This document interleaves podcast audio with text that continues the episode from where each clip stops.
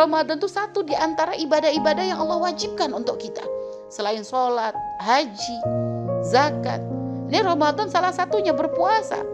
Sehingga ketika kita merasa bahwa ketika di bulan Ramadan kemarin kok enak banget ibadahnya. Kenapa kok baca Qurannya nyaman banget? Sodakoh kok ringan banget. Maka sekarang kita lihat keluar dari Ramadan apa yang terjadi pada diri kita. Masih mudahkah kita untuk membaca Al-Quran?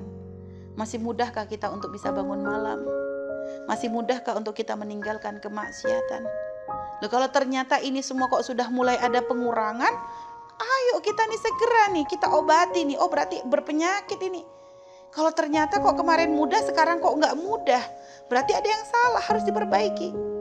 Caranya gimana ya Allah jangan sampai ternyata Ramadanku kemarin tuh nggak diterima. Kalau sampai aku ternyata keluar Ramadan jadi balik gak bener lagi.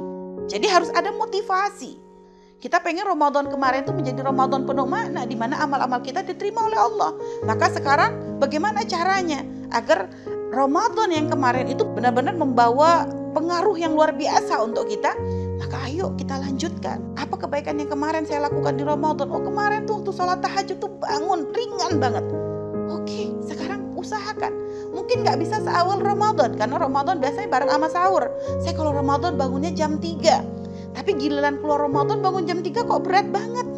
Oke lah kalau memang belum bisa bangun jam 3 minimal jam 4 jangan sampai gak bangun deh. Berat Umi, lawan.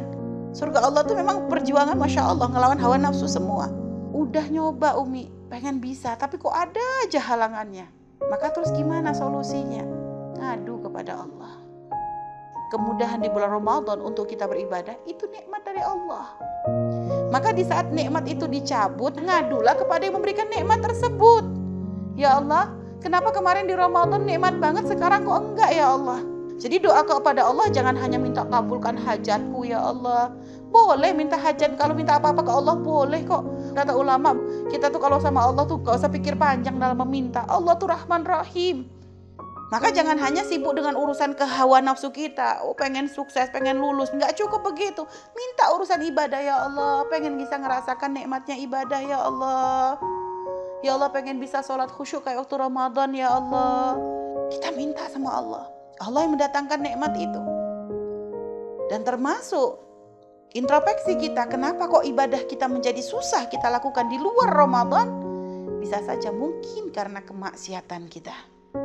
Karena maksiat itu bisa menjadi hijab. Karena ketika ada seseorang hamba bermaksiat, kalau ibarat hati kita itu nanti akan mulai tertutup. Sampai nanti kalau sudah hati itu sudah tertutup semua dengan kegelapan, akhirnya bermaksiat dia tidak akan lagi merasa penyesalan. Pernah ngerasa nggak sih nak? Kalau kita melakukan sesuatu yang sebenarnya kita nggak boleh, kita tahu itu nggak boleh tapi kita lakukan. Hati kecil kita tuh teriak-teriak loh. Anggap kita pernah bohong sama ibunda. Itu kadang ada hati kecil tuh bisikin. Ya Allah, kenapa? Kamu ngapain bohong? Jadi ada rasa bersalah.